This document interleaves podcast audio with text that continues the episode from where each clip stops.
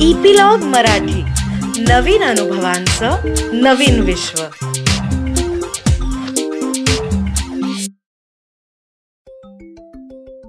छोट्या दोस्तानो कसे आहात? मी अनुपमा. तुमच्याशी आज गप्पा मारायला आली आहे छोट्या मित्रांनो तुम्हाला जादूच्या गोष्टी आवडतात का?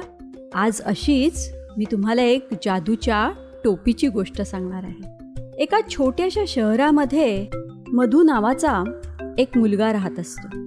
दोस्तानो प्रत्येक जण पैसे मिळवण्यासाठी काही ना काहीतरी करतच असतात. काही जण नोकरी करतात काही जण बिझनेस करतात. मधूच्या वडिलांचा पण त्या शहरामध्ये एक टोप्यांचं दुकान होतं. विविध प्रकारच्या टोप्या कॅप्स आणि आजूबाजूच्या गावात असं कुठलंच दुकान नव्हतं. त्यामुळे सगळ्या गावातली म्हणजे आजूबाजूच्या गावातली लोक टोपी घेण्यासाठी मधूच्या वडिलांच्याच दुकानात यायची. त्यांच्याकडे पण खूप प्रकारच्या टोप्या होत्या. काही अगदी फॅशनेबल काही महाग होत्या काही स्वस्त होत्या काही लेदरच्या काही लोकरीच्या अशा विविध प्रकारच्या टोप्या त्यांच्या दुकानात असायच्या. मधू हा नावाप्रमाणेच एकदम गोड बोलणारा आणि गोड दिसणारा मुलगा होता. सगळ्यांशी तो अगदी प्रेमाने आणि गोड बोलायचा. त्यामुळे सगळ्यांचा तो एकदम लाडका होता. आणि तसा खूप चांगला पण होता. तो आपल्या वडिलांना मदत करायला त्यांच्या दुकानात जायचा. पण आधी त्याची शाळा त्याचा अभ्यास हे सगळं सांभाळून बरं का मुलांना? दुकानात पण कोणी गिऱ्हाईक आलं की तो अगदी उत्साहाने गोड बोलून त्यांना सगळ्या टोप्या दाखवायचा. ते गिराईक त्याच्या बोलण्यामुळे त्याच्याकडे बघूनच टोपी घेऊन टाकायचे. मधूला आता हळूहळू कळायला लागलं होतं की धंदा कसा करायचा म्हणजे बिझनेस कसा करायचा. आणि तो नेहमी विचार करायचा की आपल्या टोप्या जास्तीत जास्त कशा विकल्या जातील? त्यासाठी आपण कसं वा लोकांशी गोड बोलायला पाहिजे? त्यांच्या मनातलं कसं ओळखायला पाहिजे? हे तो हळूहळू शिकत होता. त्यामुळे दुकानात कोणी आलं की त्यांना कुठली टोपी हवी आहे ती कशी दाखवायची हे सगळं शिकण्यामध्ये मधू हळूहळू तरबेज होत होता.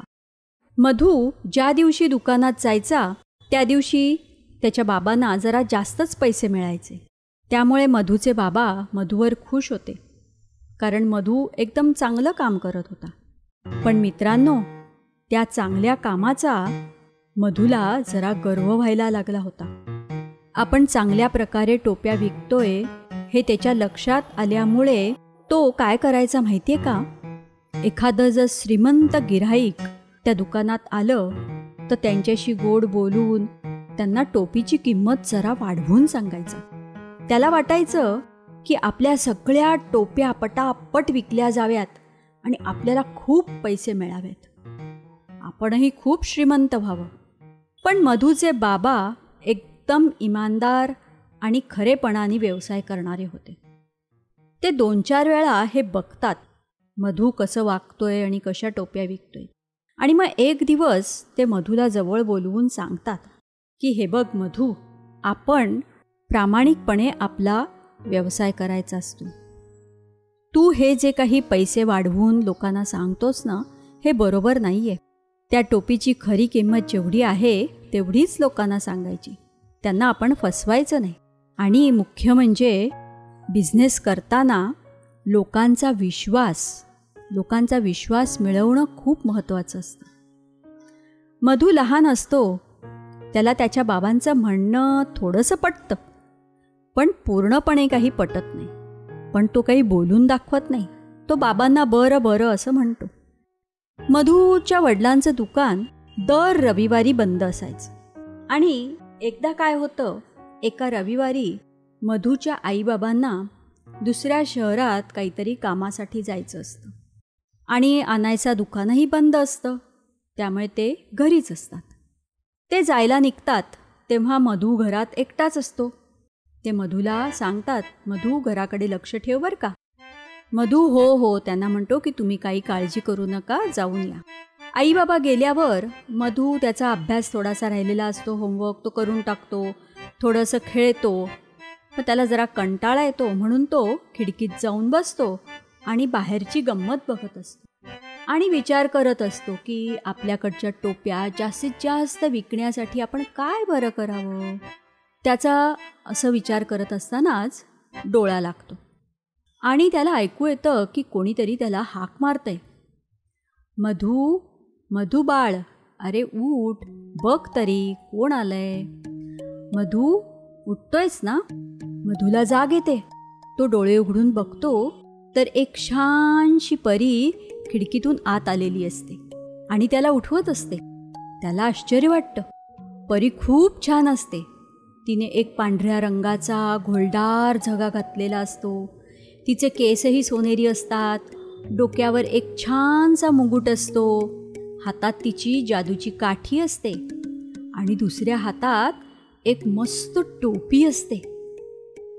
तेवढ्यात परीच मधूला म्हणते मधू तू खूप चांगला मुलगा आहेस. अगदी न चुकता शाळेत जातोस अभ्यास करतोस आणि सगळं सांभाळून तुझ्या बाबांना त्यांच्या व्यवसायात मदत करतोस. वा छान खूपच छान. मी तुझ्यावर खुश आहे आणि म्हणून तुझ्यासाठी मी हे एक गिफ्ट घेऊन आली आहे. परीच्या हातातली ती टोपी मधूला आधीच आवडलेली असते आणि ती सुंदर टोपी आपल्यासाठी आणली आहे म्हटल्यावर मधूला खूपच आनंद होतो. पण मधूच्या हातात ती टोपी द्यायच्या आधी परिताई त्याला म्हणते मधू ही टोपी मी तुझ्यासाठी आणली आहे. पण ती काही साधी सुधी टोपी नाही आहे बरं का. ती जादूची टोपी आहे. जेव्हा तू ती टोपी तुझ्या डोक्यावर घालशील आणि काढशील तेव्हा त्याच्यामधनं एक सोन्याचं नाणं बाहेर येईल. मधुला आनंद होतो खूप मजा पण वाटते मग थोडंसं आश्चर्य पण वाटतं. पण परिताई पुढे त्याला एक अट घालते. ती त्याला म्हणते की जरी ह्याच्यातनं एक सोन्याचं नाणं येणार असलं तरी पण त्याच्यासाठी माझी एक अट आहे. ज्यावेळी तू ही टोपी घालून काढशील तेव्हा तुझी उंची जी आहे ना ती अर्ध्या सेंटीमीटरनी कमी होईल. मधुला ती अट ऐकून त्याची काही गंभीरता किंवा त्याचं काय ह्याच्याशी नातं आहे ते काही लक्षात येत नाही. तो आनंदाने टोपी घेतो त्याचं लक्ष फक्त त्याच्या लक्षात फक्त एवढंच राहिलेलं असतं की टोपी घालून काढली की त्याच्यातनं एक सोन्याचं नाणं मिळणार आहे आपल्याला. परिताई त्याला ती टोपी देते आणि खिडकीतनं निघून जाते. मधू त्या टोपीकडे बघत असतो. थोड्या वेळाने जरा तो भानावर येतो आणि भानावर आल्यावर मनात विचार करतो अरे हे स्वप्न तर नाही ना? खरंच ती परिताई होती का? आणि त्या टोपीची आपण परीक्षा पण बघायला पाहिजे. एकदा प्रयोग करून बघायला पाहिजे की खरंच त्या टोपीमधनं सोन्याचं नाणं येतं आहे का नाही? मधू ती टोपी डोक्यावर घालतो. जरा वेळ थांबतो आणि मग ती टोपी काढल्यावर बघतो तर खरंच त्याच्यात एक सोन्याचं नाणं असतं. मधूला आनंद होतो. मग मधू टोपी ठेवून त्याच्याकडे बघत असतो.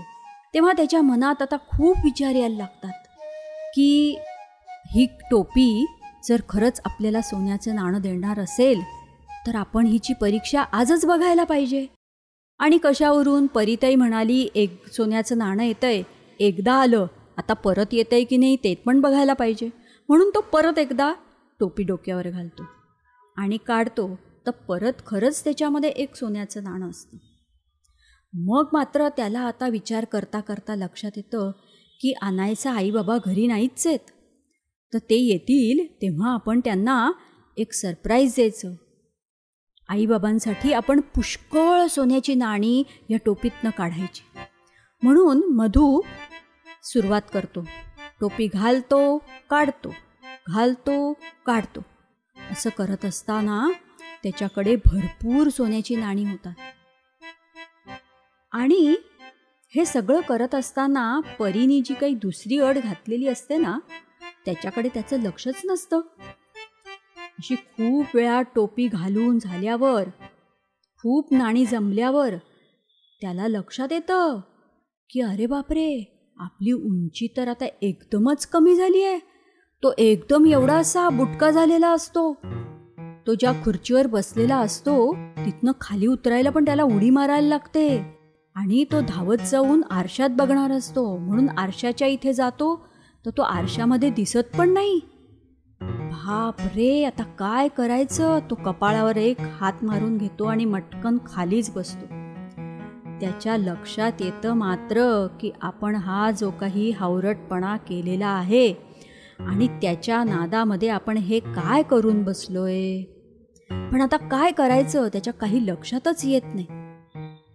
मग त्याला लक्षात येतं की आता ह्याच्यातनं आपल्याला फक्त परिताहीच वाचवू शकते. म्हणून तो परिताईला हाका मारायला लागतो. परिताई परिताई तू कुठे आहेस? लवकर ये लवकर ये. परिताई खिडकीतनं आत येते आणि त्याच्याकडे बघते. त्याला म्हणते मधू अरे हे काय करून घेतलंस तू?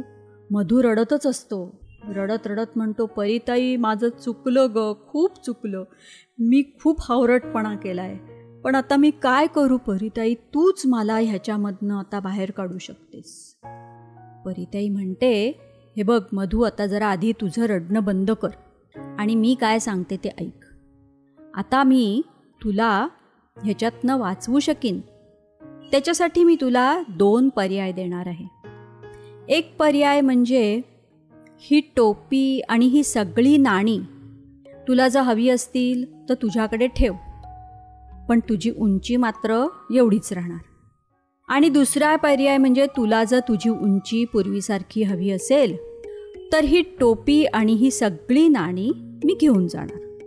मधू अगदी एका क्षणाचाही विचार न करता सांगतो की परिताई ही टोपी आणि ही नाणी सगळं तू घेऊन जा पण माझी उंची मला परत दे.